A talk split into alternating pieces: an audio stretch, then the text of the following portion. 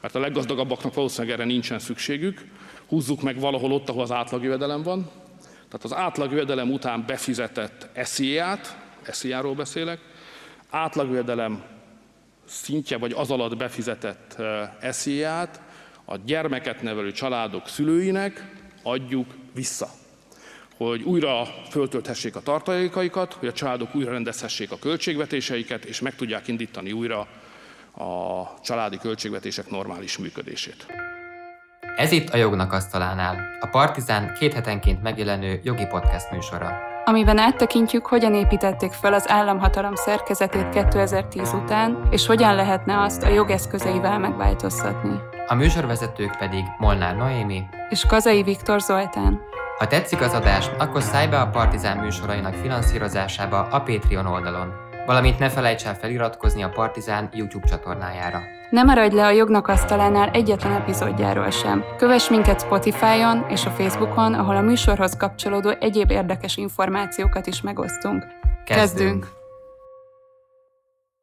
Tizedik adásunk vendége Kálmán Bence jogász. Köszönjük, hogy elfogadtad a meghívásunkat. Mit tanultál, hogyan kerültél kapcsolatba az adózással? Köszönöm a meghívást. Én az ELTE jogi karára jártam, és ugye jogászként végeztem. Az egyetemi tanulmányom során közjogi beállítottságú voltam, ez elsősorban az egyetem elején elkezdett érdekelni az alkotmányok. Ilyen államszervezeti kérdések érdekeltek, viszont az egyetem közepe felé elkezdtem azon gondolkodni, hogy akkor azért ebből milyen megélhetést lehet a továbbiakban biztosítani, és szerencsére negyed évtől tanultunk pénzügyogot. Ennek a keretében hallgattam, találkoztam az adózással, és az adózási alapok azok nagyon megragadták a figyelmemet. Úgy éreztem, hogy itt egy picit a klasszikus jogászi témákon ki lehet tekinteni, és egy picit rá lehet látni a, a gazdasági szereplőknek a működésére, és végül is egyetem után én egy ügyvédirodának az adójogi csoportjánál helyezkedtem el, és ez a várakozás azért alapvetően igazolódott a gyakorlati tevékenységem során. Részben itt érdemes még esetleg arra utalni ehhez kapcsolódóan, hogy, hogy itt egy az adózási területhez érdemes egy pici számítelismeretet felszedni. Ez nem elengedhetetlenül szükséges, vagy nagyon mély, tehát nem arra kell gondolni, hogy könyvelői szintű tudásra van szükség, de hasznos tudás egy jogásznak, hogyha még egy kicsit belássa magát a számítelbe, vagy ha adózási területen szeretne tevékenykedni, és alapvetően engem ez motivált, hogy akkor nem annyira egy szorosan vett klasszikus jogászi szerepbe helyezem magamat, hanem, hanem egy picit ugye ügyvédirodában dolgoztam, találkoztam más jellegű feladatokkal is, de mellette ez egy picit színesítette talán azt a, a hétköznapi munkámat. Illetve még azt is említeném, hogy az egyetem során közreműködtem a pénzügyi tanszéknek a tudományos diákkörében, és ennek keretében részt vettem egy csereszemináriumon, aminek a témája az, nem, az a nemzetközi adózás volt. És ugye ennek keretében elméleti szempontból is volt lehetőségem arra, hogy foglalkozom ezzel a témakörrel, és ez is valahogy visszaigazolta azt, hogy egyrészt volt egy ilyen gyakorlatvárakozásom, és, és érdeklődésre, motivációm arra, hogy adózással foglalkozzak, más szempontból pedig ez a tudományos diákköri tevékenység pedig megadta azt a, azt a kitekintést, hogy engem ez egyébként elméleti szempontból is elkezdett érdekelni, és ugye most négy év gyakorlat áll mögöttem adózási területen, ezt ügyvédjelöltként gyűjtöttem össze, és most pedig ügyvédként fogom folytatni a tevékenységemet, maradva az adózás mellett. Adó, járulék, illeték, hozzájárulás, bírság. Ezeket mind az államnak fizetjük. Miben különbözik az adó a többi pénzösszegtől?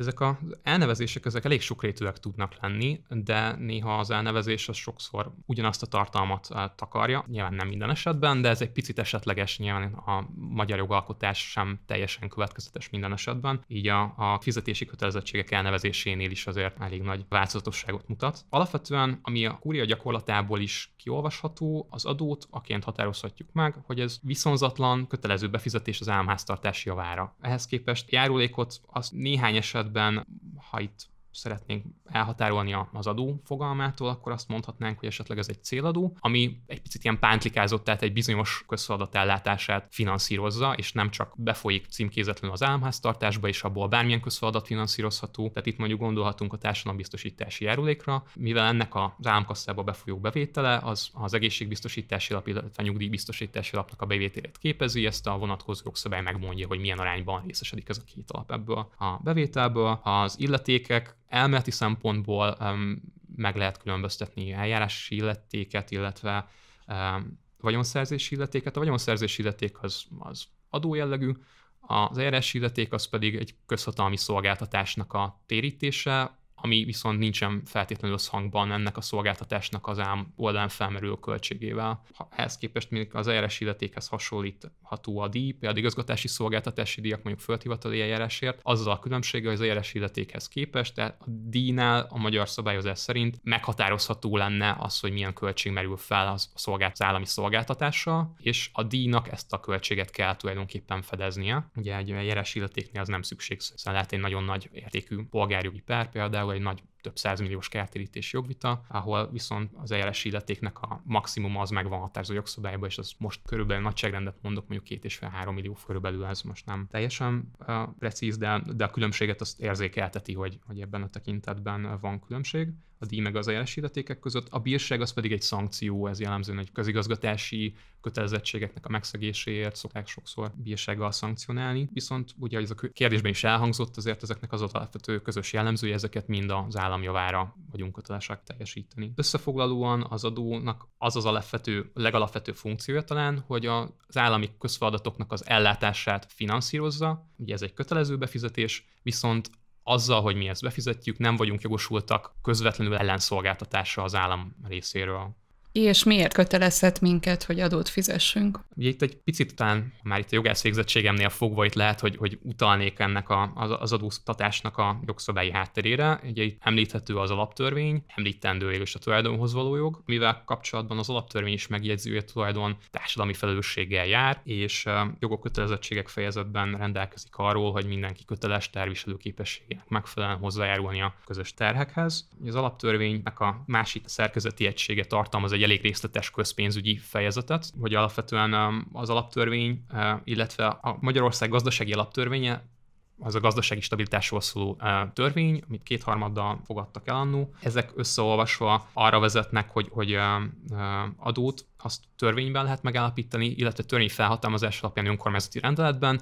Ugye itt gondolhatunk a helyi adóztatásra, erről szó egy törvény, és ennek a keretei között az magyar e, helyi önkormányzatok adóztathatnak, például a helyi parüzési adóra, ha gondolunk, a telekadóra, építményadóra, idegenforgalmi adóra, törvényt pedig az országgyűlés alkothat, rendeletet pedig önkormányzatok esetén a képviselőtestület, tehát lényegében kérdésre visszatérve és megadva erre a választ, az országgyűlés, illetve a, a önkormányzati képviselőtestületek tudnak adófizetni fizetési kötelezettséggel hát, meghatározni.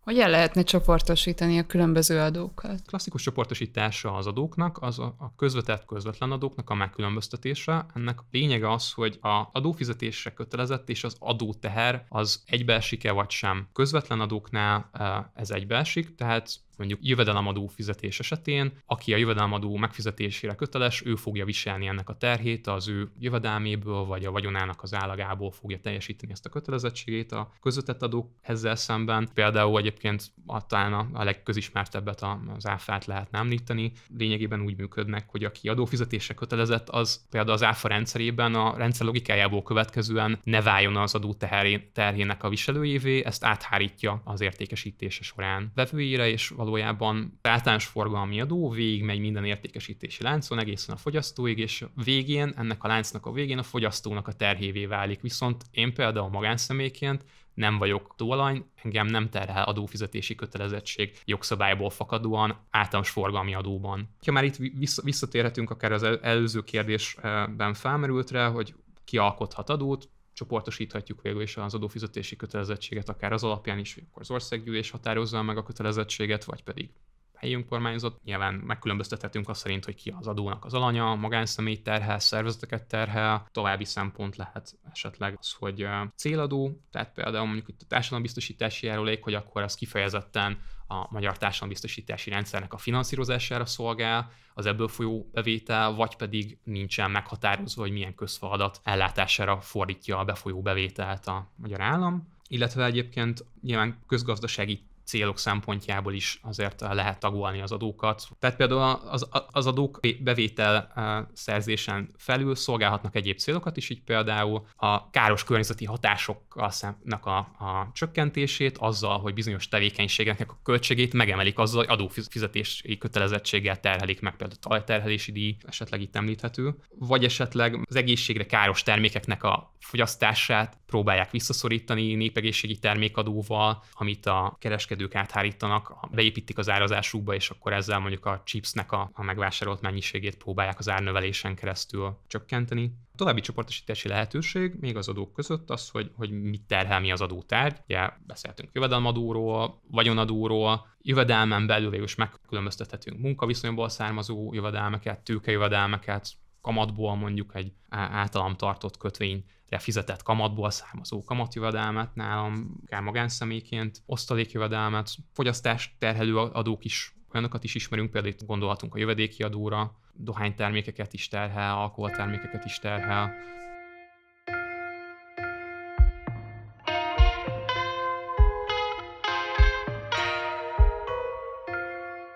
Pár napja az állami számvevőszék elnöke Domonkos László egy a Magyar Nemzetnek adott interjújában javasolta, hogy az állam csökkentse, vagy akár szüntesse is meg a személyi jövedelemadót. Kinek és miután kell esziát fizetni? Főszabályként magánszemélyeknek áll személyi jövedelemadót fizetniük, és lényegében jövedelm után fizetjük meg a személyi jövedelemadót, a jövedelem az nagyon egyszerűen meghatározható, a bevétel csökkentve a személyi jövedelemadó által elfogadott költségeinkkel különbözet lesz a jövedelem, ezt szorozzuk meg az adómértékkel, és ebből megkapjuk azt, hogy minket mennyi, mekkora összegű adófizetési kötelezettség terhel. A bevétel szó még itt esetleg érdekes lehet. A bevételt azt nagyon-nagyon tágan határozza meg a magyar szabályozás, lényegében bármilyen vagyoni érték, amit mástól szerez meg egy magánszemély bevételnek minősül. Tehát itt egyáltalán nem szükségszerű az, hogy valaki készpénzt kapjon, vagy bankszámlájára kapjon egy utalást. Lehet bármilyen, bármilyen tárgy, amit megszerez mástól, azzal összefüggésben is felmerülhet, hogy akkor ez egy bevételnek minősül nála a személyjövedelemadózás szempontjából. A személyjövedelemadónak a struktúrája vagy szerkezete jelenleg úgy néz ki, hogy van összevont adó alapos jövedelmeink, Ebből talán a legjellemzőbb, és amivel legtöbben szembesülünk, az ugye a munkaviszony, ami a jogszabály szó használatában nem önálló tevékenységből származó jövedelemnek minősül, és az összevont adó alapba tartoznak még az önálló tevékenységből származó jövedelem, illetve az egyéb jövedelem. Az egyéb jövedelem az egy kicsit ilyen maradék kategória, ha ilyen úgynevezett alacsony adókulcs országból kapunk osztalékot, akkor akkor itt most csatlakoznék arra, az összevont adóalapom eh, mellett még ismeri a jogszabály a különadózó jövedelmeket, és ebbe tartozik nagyon sokféle tőke jövedelmi típus, például az osztalék. Ennek más az adókezelése, mint az összevont adóalapos jövedelmeknek, de vannak olyan társaságoktól befolyó osztalékok, amiknél a szabályozás inkább úgy dönt, hogy az összevont adóalapban az egyéb, egyéb jövedelemként adóztatja meg őket, ami egy magasabb adóterhelést jelent. Ezek olyan esetekben jellemzőek, amikor a osztalékot olyan társaság fizeti, ami lényegében mondjuk egy egyszerűen fogalmazva, vagy adóparadicsom. Ugye itt visszatérve az összevont adóalapra, három kategóriát ölel fel, ebből az önálló tevékenység az lényegében azokat a jövedelménket fogja össze, amit üzletszerű saját nevem alatt, mint magánszemély nev alatt üzletszerűen végzett tevékenységből származik. Nem önálló tevékenység, ez itt mindenféle munkaviszony és ahhoz hasonló jogviszonyok, amik például az ilyen állami szervekkel állhatnak fent, akkor így köznapiasan azok is tulajdonképpen hasonlítanak egy munkaviszonyra. Mind a két esetben egyébként az adómérték 15% alapvető különbség abban van, hogy az önálló tevékenységnél, hogy az nekem, vagy én azt végzem, merülhetnek fel nálam költségek, és a jövedelme meghatározásánál ezt szélesebb körben el tudom számolni, ezzel csökkentem a tevékenységem révén megszerzett bevételemet, és ugye akkor egy kisebb jövedelem adóalapom lesz. A önálló tevékenységemnél arra számítom fel az adómértékkel az adómat, a nem önálló tevékenységnél viszont a tevékenység jellege miatt, hogy például a munkaviszonyra gondolunk, akkor ugye a, a munkavégzésünkhöz szükséges eszközöket, egyéb feltételeket a munkáltatónk kötelessége biztosítani, ezért ebből következően kevesebb költségünk merülhet fel, legalábbis ez lenne a kiinduló pont, és ezt az adójogszabály annyiban képezi le, hogy alapvetően nincs mód arra, hogy a nem önálló tevékenységes jövedelmünknél a megszerzett bevétel, mondjuk amit a munkaszerződés alapján nekem munkabérként járna, azzal szemben nem igazán van költség, ami elszámolható lenne. Ez egy kicsit sarkítás, nyilván lehet például a munkabajárásnak a költségtérítés felmerülhet, ahol, ahol um, előfordulhat, hogy az arra kapott térítést például nem kell leadóznom, de, de összességében mm, ez a fő szabálya nem EU tevékenységből származó jövedelmeknél. Az elmúlt 11 évben történt egy jelentős változás az SZIA rendszerében? Az elmúlt 11 évben a legjelentősebb változás az ugye a progresszív adómértékeknek a kivezetése volt, és ugye ez felváltotta egy egységes adómérték, ami 15% jelenleg. Az előbb említettem a progresszív szót. Adómértékeknek a progresszivitása azt jelenti, hogy ahogy nő a, nő a jövedelem, egyre magasabb mértékű adókulcsot alkalmazunk, a jövedelemre, ahogy növekszik, és uh, itt végül is ezen belül elméleti szempontból megkülönböztethető az, hogy ez az adókulcsnak a növekedése sávosan történik. Tehát például azt mondom, hogy 1 millió forintig 5 1 millió forintot meghaladó jövedelemnél meg mondjuk 10%-os kulcsot alkalmazok, vagy pedig ha valaki 1 millió forintot meghaladóan szerez jövedelmet, akkor arra teljes összegre mondjuk már 10%-os kulcs fog vonatkozni. Tehát ennyi a különbség, hogy mondjuk sávosan progresszív, vagy pedig sávozás nélkül progresszív az adómérték, és ugye nő az adónak a kulcsa azzal, ha növekszik az adó alapon. Még itt a, a progresszív adómértékek kivezetése mellett esetleg említhető az, hogy a, ugyan a kafetéria szabályokat azokat dinamikusan változtatják, és nem csak feltétlenül az elmúlt 11 évben történt ez meg, de 2019-ben azért elég jelentősen szűkítették a, a kafetéria juttatásnak minősíthető juttatásoknak a, a körét, tehát lényegében azért ebbe a béren kívül juttatások között tulajdonképpen maradt a szép kártya juttatás részben egyébként a jogalkotó emlékeim szerint azzal indokolta, hogy a jelentős bérkonjunktúra ment végbe, és ne kafetéria juttatásokon keresztül fizessék ki a munkavállalókat a munkáltatók, hanem akkor ez a béremelés formájában juttassanak neki többletet. Ként a kafetéria az alapvetően azért éri meg jobban, mivel összességében ennek kisebb az adó terhelése, mint hogyha munkabérként honorálnák a tevékenységünket. Tehát az volt a munkáltatói stratégia, hogy nagyobb részt adtak kafetériában, hogy elkerüljék magasabb közterhet? Hát igen, ez is, ez is, ez is egy, egy jellemző megoldás volt arra, hogy akkor azért egy jelentősebb kafetéri összeget szántak rá a munkavállalóra, viszont a, a fizetését pedig nem feltétlenül emelték olyan mértékben. Kinek kedvez igazán az SZIA jelenlegi rendszere? Progresszív adózás kivezetése alapján kézenfekvő azt mondani, hogy akinek magasabb a jövedelme, annak, a, annak ez a 15%-os elvonás ez kevésbé érzékeny, úgyhogy talán alapvetően a magasabb jövedelműeknek a mostani rendszer kedvezőbb.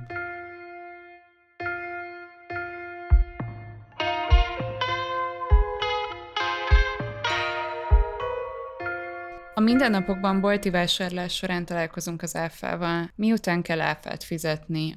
Forgalmi adót most röviden egy picit itt elméleti szempontból gyorsan jellemezném. Ugye ez egy hozzáadott értéket terhelő adó, amit eh, minden fázisban, tehát értéklánc vagy a termékpálya minden szintjén meg kell állapítani, és ennek az az alapvető jellemzője, hogy az értéktöbletet, az adott az értékláncnak vagy a termékpályának az adott szintjén keletkező értéktöbletet úsztatja, és ugye itt előfordulhatna adóhalmozódás, amit az úgynevezett levonási joggal lehet kiszűrni, ezekre még vissza fogok térni egy picit illusztrálandó, vagy hogy ezek mit is jelentenének, és hogy kell ezt elképzelni. És ugye az általános forgalmi adóból az általános elnevezés az még nagyon lényeges. Az általános szó arra utal, hogy ez valójában minden gazdasági ügyletet, termékértékesítés, szolgáltatásokat terhel, és ezen keresztül meg tud valósulni az úgynevezett semlegesség elve, ami azt mutatná be, hogy nem torzítja a gazdasági uh, szektorokat ennek az adónak a kivetése, hiszen főszabályként minden gazdasági szektorban minden egyes értékesítési pillanatot ter az általános forgalmi adó.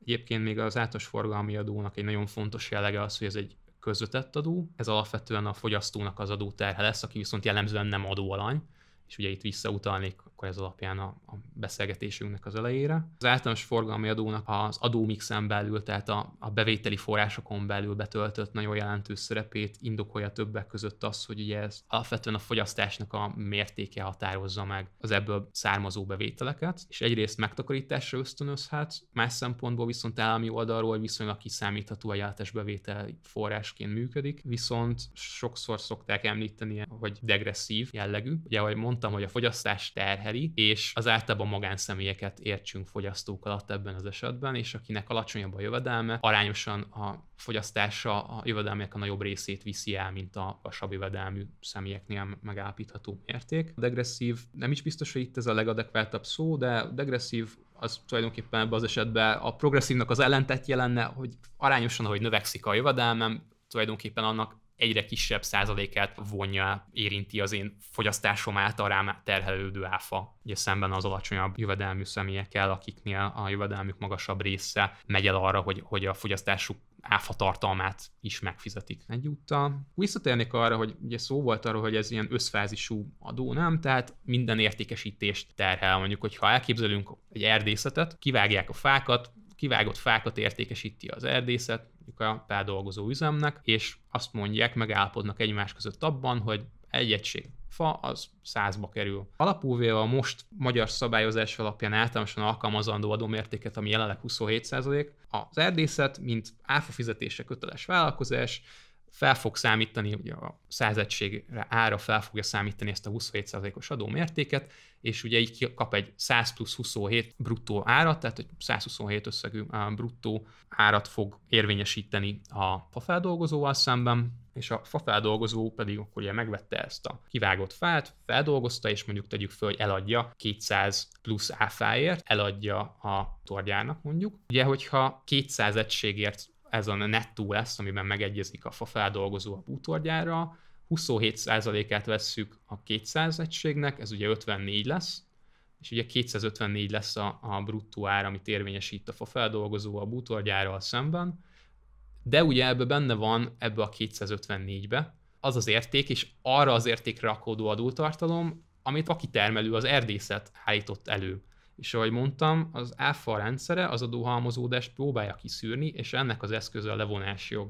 Ezt ugye úgy képzeljük el, hogy fafeldolgozót vesszük, neki lesz 54 fizetendő áfája, amit ugye a bruttó vétel keretében beszed a bútorgyártól, és viszont a bevallásában beírja ezt az 54 egységet, viszont levonásjogot gyakor- tud gyakorolni arra a 27, egy, 27 egységnyi áfára, amit ő fizetett meg még az erdészetnek. Képpen ez a ráterhelt áfa összegnek az általa fizetendő, általa felszámított áfából való levonásával valósul meg az adó halmozódásnak az elkerülése, és ezt hívjuk levonási jognak. És ez egyébként az áfának egy kulcselem, és nagyon sok visszaélésre is ugye ez ad alapot, eh, motivációt. Áfával kapcsolatban még meg kell említeni, hogy a, az egyik legjelentősebb eh, állami adóbevételt jelenti, Ugye ennek a jelenlegi általános adómértéke 27%, ami azt hiszem, hogy talán a legmagasabb a világon. Viszont mutatja is, hogy, hogy mennyire súlyos terhet jelenthet ez a fogyasztókra nézve, hogy számos termék esetében például 5%-os áfa mérték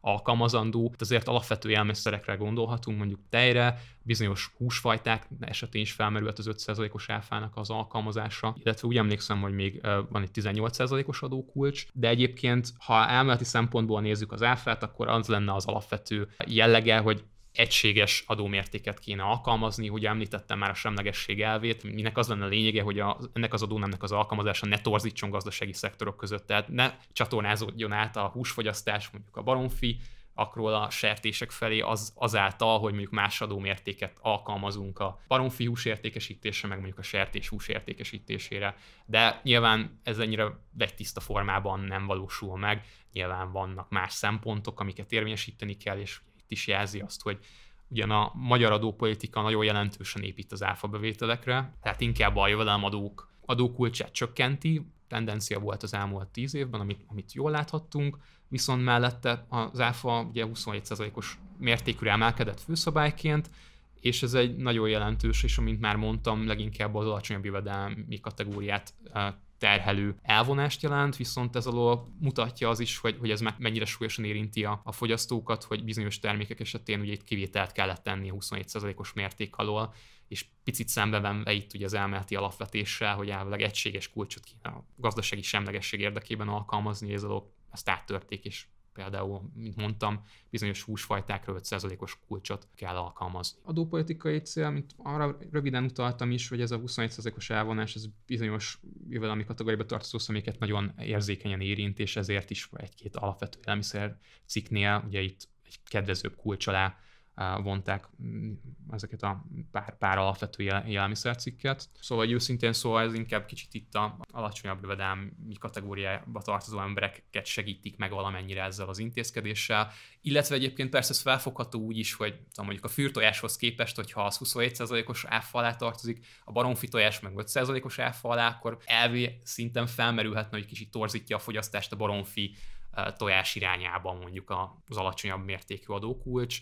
Nyilván akkor itt felmerülhetne esetleg egy gazdasági szektornak a lobby érdeke. Itt egyébként egyáltalán nem erre utalok, csak ezt mondom, hogy elvisíkon persze ezt így is fel lehetne fogni végül is amellett, hogy esetleg az alacsonyabb jövedelmi szintű embereknek a fogyasztását támogatják meg azzal, hogy az általuk jellemzőbben fogyasztott termékeknél alacsonyabb kulcsot kell alkalmazni, ami kevésbé terhelje őket, kevésbé fogja vissza a mindennapi létezésükhöz szükséges fogyasztásukat, az, hogy, hogy mondjuk 5% és nem 27% az ő fogyasztásukat terhelő áfa. Miért ilyen fontos az áfa az államnak?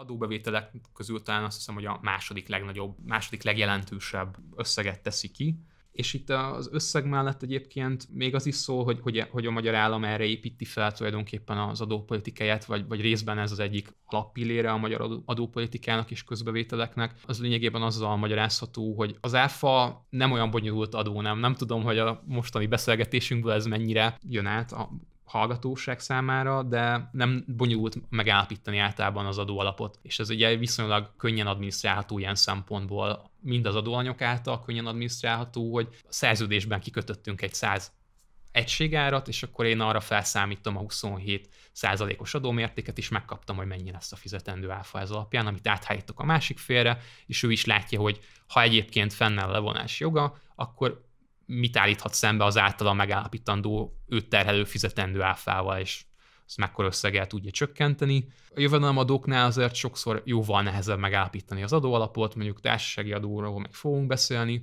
hogy, hogy jóval egyszerűbb megállapítani például az általános forgalmi adó esetén az adóalapot, mint mondjuk a társasági adónál. Adminisztratív szempontból ez, ez könnyebben üzemeltethető, és mint egyébként az azt hiszem talán itt a fakitermelős példámból is látszott, itt ugye nagy szerep jut magánszemélyeknek, a gazdasági szereplőknek abban, hogy áfával elszámoljanak, és, és ezt megfelelően rendezzék a magyar költségvetés felé. Pont azért, mert egyébként ez egy viszonylag egyszerű adó nem abban a tekintetben, hogy említettem, hogy az adó alapot nem olyan nehéz megállapítani. Ugye itt ezt az államnak ellenőriznie sem annyira bonyolult. Azt megvizsgálni a, a különböző társaságoknál például, hogy megfelelően állapították-e meg azt, hogy nekik mekkora összegű áfát kell fizetniük a költségvetés felé, a levonási jogukat megfelelően gyakorolták-e, hogy ezt nem illette volna meg őket, ez alapján esetleg jogosulatlanul igényeltek vissza összegeket a költségvetésből. Egyébként az áfa mellett szól többek között az is, hogy, hogy ez egy viszonylag egyszerűen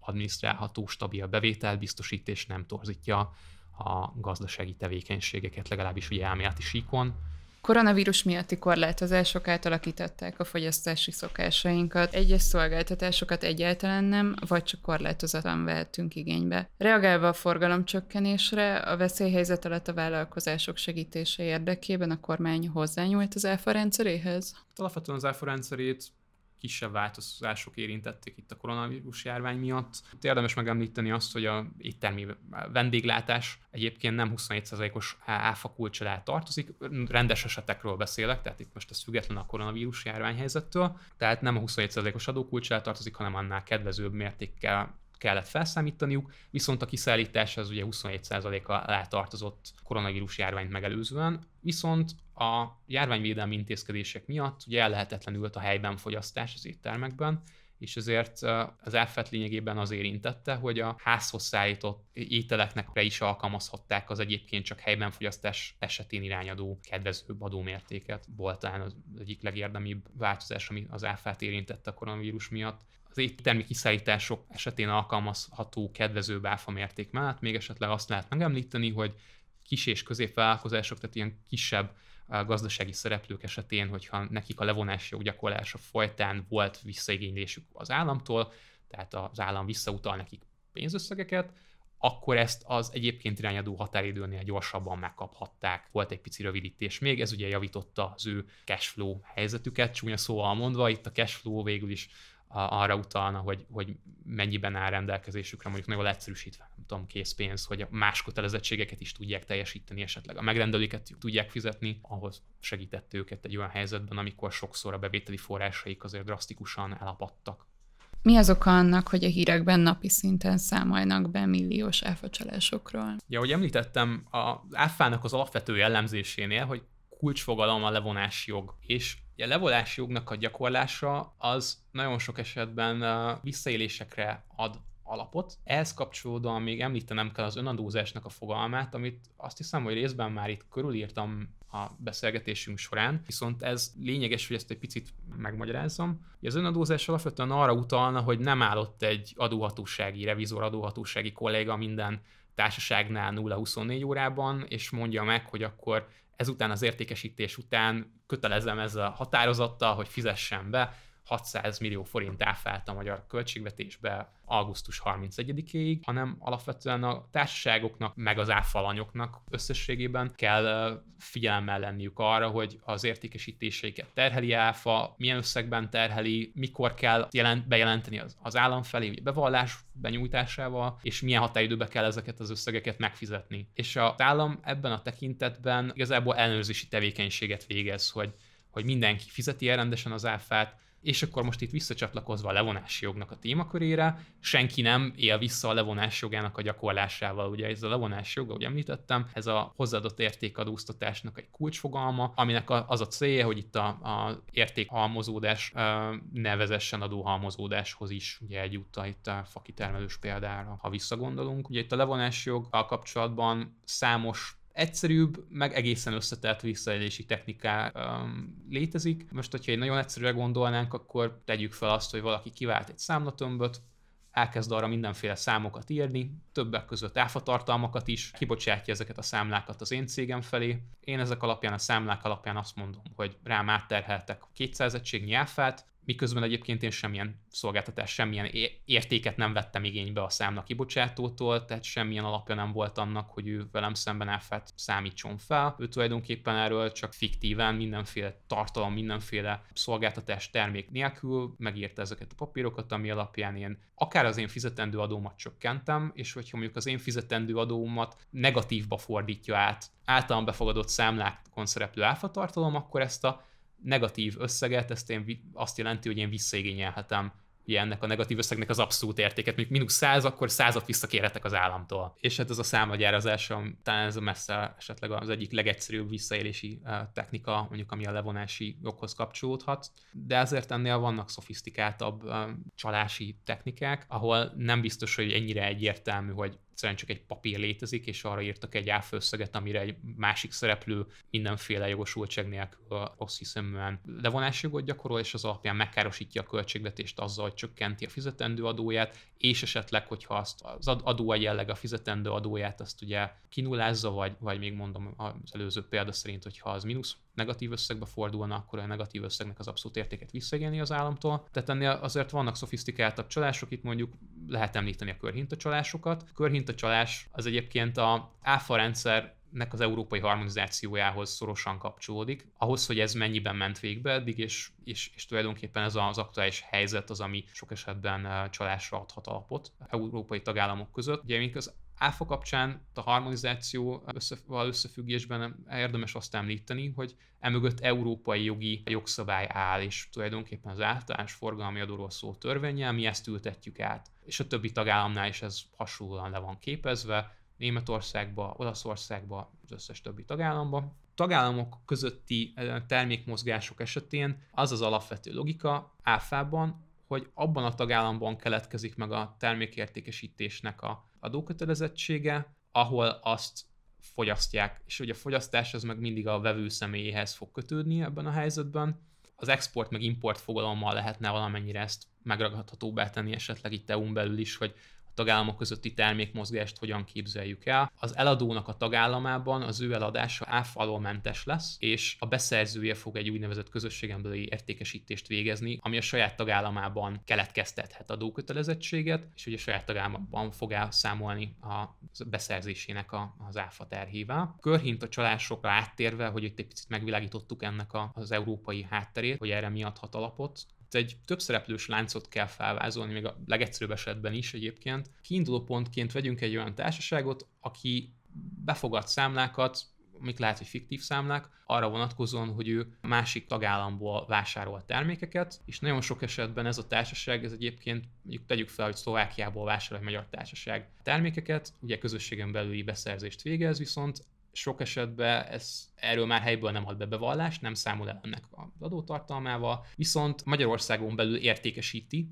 és erre az értékesítésre ez az a beszerző társaságunk magyar áfát fog felszámítani, bruttó összegben fogja tovább számlázni az ő magyar társaság vevőjének, ezt mondjuk most nevezzük a példa kedvéért B társaságnak.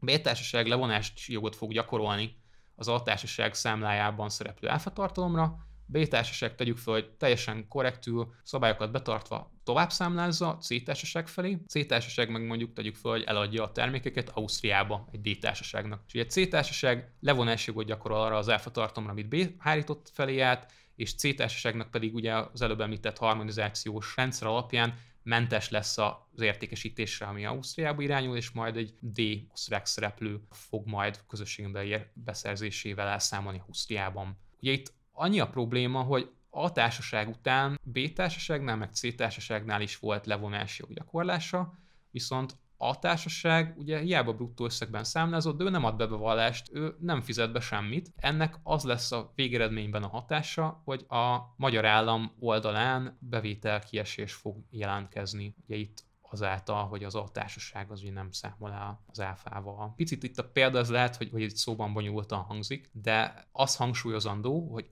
legelső társaságunk, a társaság, ő ugye nem ad be bevallást, és nem fizet be adót. És tulajdonképpen a magyar államot ezen keresztül fogja a magyar költségvetést kár érni, hogy ő nem fizeti be azt az összeget, amit azt az áfatartalmat, amit egyébként a b felé kibocsátott számláján szerepeltetett. És innentől kezdve b hiába számol el korrektul a saját fizetendő adójával, illetve c is hiába jár el mondjuk teljesen jogszerűen, től még a magyar költségvetés oldalán kár merül fel.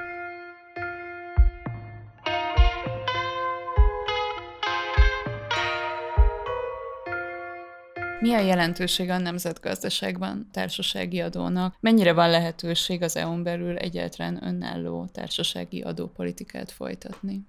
Alapvetően itt azt lehetne említeni, hogy az elmúlt évtizedekben a társasági jövedelemadózás nemzetközi szinten egyre kisebb hányadát teszi ki az állami bevételeknek, ez a tendencia az nem spontán módon alakul, és ezt adózással foglalkozó elméleti gyakorlati szakemberek tehát adóversenynek nevezni. Ennek egy bizonyos mértékig ezt az adóversenyt nem feltétlenül pejorat felhanggal használhatjuk végül is, hiszen vonzó üzleti környezetnek része lehet a, a kedvező adózás is, kedvező adózási környezet, de az adóverseny elérhet egy olyan szintet, amikor mindenféle valós gazdasági tartalom nélkül, hogy itt a liberalizált tőkemozgások világában élve lényegében olyan helyre kerülnek átcsoportosításra a profit, a jövedelem adóztatási célból, pontosabban nem adózási célból egyébként, már káros adóversenyről beszélünk, ami már egyébként torzítja is a akár a gazdasági folyamatokat is a nap végén torzíthatja, illetve nagyon súlyosan megrövidíti az állami költségvetéseket. És végül is ez a, azért a jóléti rendszert működtető államoknak a finanszírozását is nagyon érzékenyen érinti nap végén.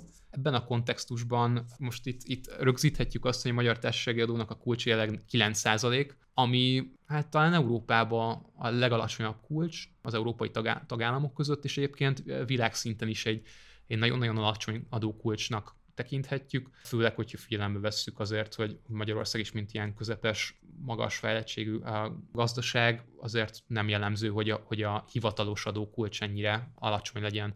Egyébként persze vannak olyan államok is, ahol a hivatalos adókulcs esetleg na- nagyon magasnak tűnhet, kimondva, hogy 20-30 százalék. Azért Luxemburgban is azt hiszem, hogy a helyi 9% az inkább 20 vagy 30, de ténylegesen pedig sokszor csak valójában 1% az érdemi elvonás társasági adó címén, mert lehetőség van mindenféle részletszabály alkalmazásával, annyira lecsökkenteni akár az adóalapot, vagy pedig a fizetendő adóból mindenféle kedvezményt érvényesíteni, és a végén valójában egy jóval alacsonyabb összeg kerül befizetésre, mint hogy csak a, a jövedelemre mondjuk felszámítanánk ezt a magas jogszabályban előírt adómérték. A magyar bevételek szempontjából is az adók között kb. a hatodik, hetedik legjelentősebb jelenleg a társasági adó. Nyilvánvalóan egyetlen nem jelen, eh, nevezhető ez egy jelentéktelen bevételnek, de nem, alapvetően a magyar adópolitika nem arra fókuszál, hogy társasági a társaságoktól jövedelemadóztatással teremtse meg ugye a szükséges bevételeket ugye az állami feladatok ellátásához. De nyilván ezt próbáltam az elején kontextusba helyezni. Ez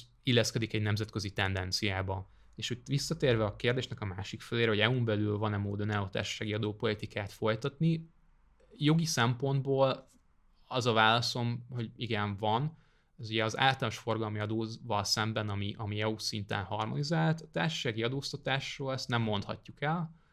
Vannak bizonyos aspektusok, mondjuk a kamat, jogdíj, osztalék, illetve bizonyos tagállamok közötti céges átalakulások, szlovák társaság beolvadna esetleg egy magyar társaságba, stb. stb., ahol vannak arra EU-s eh, jogi alapok, hogy ezek kedvezően alakulhassanak itt az EU-n belül, hiszen az EU-nak az egyik alapvető célja a gazdasági szempontból az egységes piac, és az ennek a működését akadályozó körülményeket igyekeznek lebontani. Például jelen esetben itt az említett területeken említett jövedelmek, eh, illetve céges átalakulások kapcsán akadályt jelentő eh, korlátokat bontották le EU-s irányelvekkel, de egyébként ezen kívül nincsen eh, kötelező eszköz vagy kötelező EU-s rendelkezés, amit társasági adóztatásban a tagállamoknak figyelembe kéne venniük. Még itt egyébként esetleg azért egy viszonylag friss fejleményt meg kellene említenem, ami a káros adóverseny korlátozását célzó rendelkezések születtek egyébként EU szinten is, és természetesen egyébként ezeket át kellett ültetnünk a gyartásségi adózásban is, de így összességében az említett területeken kívül valójában azért elég széles lehetősége marad a tagállamoknak arra, hogy akár az adókulcsot maguknak megállapítsák, akár azt, hogy az adóalapjukat hogyan határozzák meg, milyen kedvezményeket lehet érvényesíteni, kalkulált adójukból még egyébként, úgyhogy, úgyhogy azért a tagállamoknak tágmozgástere azért a, a jövedelemadóztatás területén, és itt az EU-s jogalkotás azt hiszem, hogy egyhangulag történhet alapvetően a harmonizáció, és azért itt vannak olyan tagállamok, Írország, és egyébként ide sorolható Magyarország is, akik viszont ebben kevésbé lelkesek, hogy itt további harmonizációs lépések történjenek, legalábbis egy bizonyos irányba ők nem szeretnék a harmonizációt továbbvinni jelenleg. Egyébként még itt az EU belüli lépésekhez e, említhető a bizottságnak egy javaslata, ami kb. 10-11-2 évvel ezelőtt jelent meg először ez a Common Corporate Consolidated Tax Base, ami pontosan azt célozná, hogy egy bizonyos vállalkozási méret fölött tagállamok egységesen határozzák meg a társaságoknak az adóalapját, ez részben egyébként arra reflektál, hogy vannak multicégek, amik több helyen működnek, és nyilván ők olyan adó stratégiát folytatnak, ami kihasználja mindenféle gazdasági korlátoknak a lebontását, és ezért úgy csoportosítgatnák át egyébként a jövedelmeiket, a profitjukat, hogy az az ő szempontjukból ugye egy költségcsökkentésnek tekinthető, állami szempontból meg egy bevételkiesésnek. Ugye itt a károsodó verseny szintjét elérő adótervezésnek talán valamennyire ez ezzel venni elejét a bizottság ezzel a említett harmonizáltársági adózás vonatkozó javaslattal. A káros adóversenynek szerintem alapvetően az nevezhető, hogy ha már nem arról van szó, hogy valós gazdasági tevékenységeket próbálunk például bevonzani az országba, mondjuk működőtőkét, azzal, hogy kedvező adózási környezetet biztosítunk a Magyarországon gyárat létesíteni szándékozó társaságoknak, hanem alapvetően olyan profitokat, olyan jövedelmet is megpróbálunk bevonzani, amihez nem kapcsolódik Magyarországon semmilyen érdemi gazdasági tevékenység. Ez inkább a személyes véleményem, hogy talán lehet, hogy itt kezdődne nálam a káros adóverseny. Káros adóverseny például jelentheti azokat a szerződéses, illetve ilyen cégek közötti átszámlázásos megoldás. Ha például papíron mondjuk egy szellemi tulajdont, egy védjegy használatát átadom egy olyan cégből, aminek nincsen semmilyen foglalkoztatottja, be van jelentve akár egy székhelyszolgáltatóhoz, tehát tulajdonképpen papíról létezik, be van jegyezve a cégbíróságon, hogy létezik ez a társaság, van egy székhelye, ami egyébként egy postaláda, és, és mondjuk tegyük fel, hogy ez a társaság rendelkezik egy védjegyel, egy nagyon értékes védjegyel, képzeljünk el valamilyen nagyon közismert gyorséttermi láncot, vagy kávéházláncot, tehát mondjuk annak a logóját hoz való, a használatához való joggal mondjuk ő rendelkezik, és utána a kávéházi gyorséttermi egységeket üzemeltető cégnek nagyon jelentős összegért megengedi, hogy használja azt a logót, amivel ugye mi találkozunk, amikor fogyasztunk ezekben az egységekben, és ezzel tulajdonképpen megoldható, hogy a logó használatáért cserébe egy nagyon jelentős díjat elvonjon azoktól a társaságoktól, ahol egyébként a fogyasztásból képződik egy bevétel, és jellemzően nyilván ezt a, logót tulajdonló és ennek a használatát megengedő, csak postafiókként létező társaságot sokszor ugye olyan államba telepítették, ilyen létező adótervezési struktúrák esetén, ahol tulajdonképpen nem volt ezen adóteher. Díjakat, a jelentős díjakat kifizető, az éttermi egységeket üzemeltető és abból bevételt termelő társaságok pedig azzal, hogy fizettek a logó használatáért, náluk keletkezett egy költség, és amikor tudom én mondjuk egy magas adókulcsú országban, mondjuk tegyük fel, nem tudom, Németországban társasági adójukat meghatározták, akkor ugye ezzel a díjjal csökkentették a bevételeiket, és ennek az eredményeként egy alacsonyabb jövedelemadó alap keletkezett. Lényegében egy ilyen jövedelem elvonási technika, ha úgy tetszik, amit itt nagyon röviden próbáltam felvázolni. Ebből is azért valahol látható, hogy ha postafiókként létező társaságnak átadunk egy logót, azt a logót nem ő fejlesztette ki, és egy olyan államban van bejegyezve, és olyan államban adózik, ahol egyébként nem adózik, mert nem vetnek ki társasági adót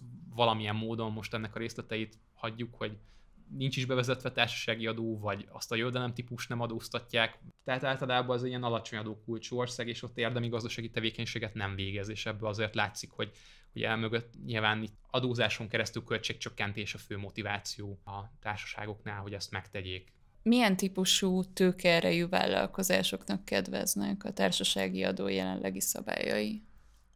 Alapvetően a mostani 9%-os kulcsot figyelembe véve ez, ez már helyből nagyon kedvező, és lényegében kis túlzással minden adóalanynak azért ez kedvező az a 9%-os kulcs így előjáróban. Annyiban lehet, hogy vannak, akik jobban járnak, hogy a magyar társasági adó az ugye a számviteli elszámolásokra épít alapvetően. Tehát vezetjük szépen a könyvelésünket, felvezetjük a bevételeinket, elszámoljuk a ráfordításokat, és arra épít rá. Tehát főszabályként, amit megkapnánk számvitelbe a bevételek költségek különbözeteként, és azt mondanánk, hogy ez lenne a számvitel eredményünk, ebből indul ki a társasági adó. Ezt a számvitel eredmény összeget módosítjuk adóalap módosító tételekkel. Ezek között vannak olyan tételek, amik azt eredményezik, hogy nő ez az összeg, és ezáltal ugye nagyobb lesz az adóalapunk, magasabb lesz a fizetendő adónk, meg vannak olyan tételek, amik meg csökkenthetik ugye ezt a számviteli elszámolások révén kapott eredményösszeget, és akkor meg csökken végül is az, az adóalap, csökken a fizetendő adónknak az összege.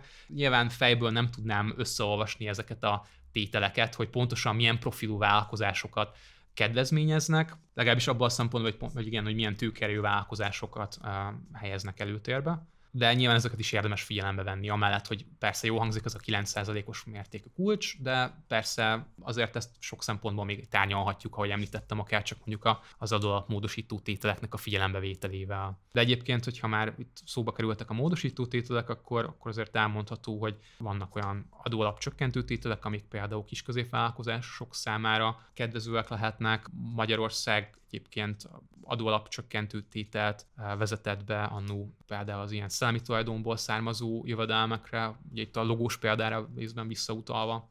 Tehát az adó mértéke az csak egy dolog. Az csak egy dolog, és ezt még nagyon, nagyon sok esetben lehet tovább árnyalni. Mindenféle adóalapot korrigáló eh, tételekkel lehet árnyalni, illetve lehet a különböző kedvezményekkel, amit még lehet érvényesíteni ugye a kalkulált adóösszegből, és akkor kedvezmények érvényesítése után lesz meg esetleg ténylegesen az az összeg, amit nekünk be is kell fizetnünk a nap végén az adóhatóság felé. Pár éve a politikai közbeszéd és a közérdekű adatok kiadásával kapcsolatos perektárgya lett a társasági adó kedvezmény. Miért lett ennyire fontos politikailag a TAU? Visszacsatlakoznék az előző kérdésre adott válaszom végén elhangzottakhoz. Ugye az adómérték mellett érdemes figyelembe venni azt, hogy az adóalap meghatározásánál milyen módosító tételek merülnek fel, illetve hogyha ezzel meg is volnánk, és mondjuk kikalkuláltuk volna, hogy az adóalapunk után 9%-os adókulcsa mekkora lenne a kalkulált adónk, esetleg még igénybe vehetünk a kalkulált adóból is még bizonyos kedvezményeket, és itt ugye a magyar szabályozó úgy döntött, hogy kedvezmény vehető bizonyos esetekben igénybe abban az esetben, hogyha portszervezeteket támogat az adózó meghatározott formában, ebből neki az az adóelőnye származik, hogy az adó alapjára 9%-kal felszámított és így kikalkulált adójából érvényesíthet még bizonyos mértékű kedvezményt, és egy csökkentett ez, ez a kedvezményet csökkentett összeggel fog elszámolni ténylegesen az adóhatóság felé. És valójában nyilván ez a kedvezmény, az alacsonyabb adóteher az, ami ösztönözheti a társaságokat arra, hogy részt vegyenek ebben a, a sporttámogatási rendszerben, támogatóként lépjenek fel. Pető Péternek volt egy nagyon alapos tanulmánya a sportfinanszírozással kapcsolatban, úgyhogy én mindenképpen mindenkinek javaslom, hogy ennek keressenek utána. A másik oldalról pedig visszatérve erre a támogatási rendelkezésre, hogyha ennek egy picit az állami bevételei oldalát nézzük meg, akkor viszont azt láthatjuk, hogy vagy az állam elengedi a, ez a kedvezmény alapján a befizetendő adó egy részét, ugye bevételtől fog elesni a nap végén. Még ez, amit szeretnék hozzátenni ehhez a kérdéshez. Valójában ezzel a kedvezményezéssel lemond a bevételének egy részéről. Karácsonykor a kormány többség módosította az alaptörvényt, és a közpénzekről szóló fejezetet azzal egészítették ki, hogy idézem, közpénz az állam bevétele, kiadása és követelése. Mi lehet a módosítás célja szerinted? Itt előre bocsátom ennél a válasznál, hogy én inkább itt egy, egy tippet eresztenék meg. Azt gondolom, hogy ennél a módosításból talán a kiadás az, ami talán igazán jelentős lehet ebben az esetben, és itt részben gondolnék arra, hogy a egyetem fenntartó szervezeteket, ennek a hátterét, szervezeti hátterét ugye az elmúlt időszakban jelentősen átalakították, vagyonkezelő alapítványok alá szerveztek ki számos egyetemet, és én azt gondolom, hogy ugye emögött meghúzódott az a szándék is, hogy a gazdálkodást elnehezítő államháztartási rendelkezéseknek a betartása esetlegesen mentesülhessenek. Válaszomnak az elején is mondtam, ez inkább egy spekuláció részemről, ennek én még nem találkoztam a gyakorlatával, esetleg az lehet a szerepe, hogy, hogy lehetőséget biztosítson arra ez a rendelkezés, és ennek a leképeződése az alaptörvénynél alacsonyabb szinten elhelyezkedő jogi rendelkezésekben, hogy például az átszervezett egyetemi működés az egy kicsit kevésbé kötött legyen gazdálkodási szempontból. Kálmán Bence jogász, köszönjük, hogy eljöttél. Köszönöm a meghívást.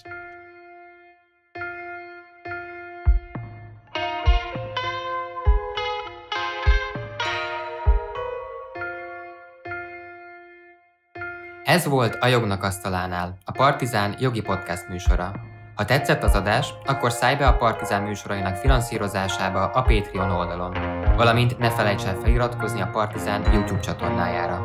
Ne maradj le a Jognak Asztalánál egyetlen epizódjáról sem. Kövess minket Spotify-on és a Facebookon, ahol a műsorhoz kapcsolódó egyéb érdekes információkat is megosztunk. Várunk vissza két hét múlva egy újabb epizóddal.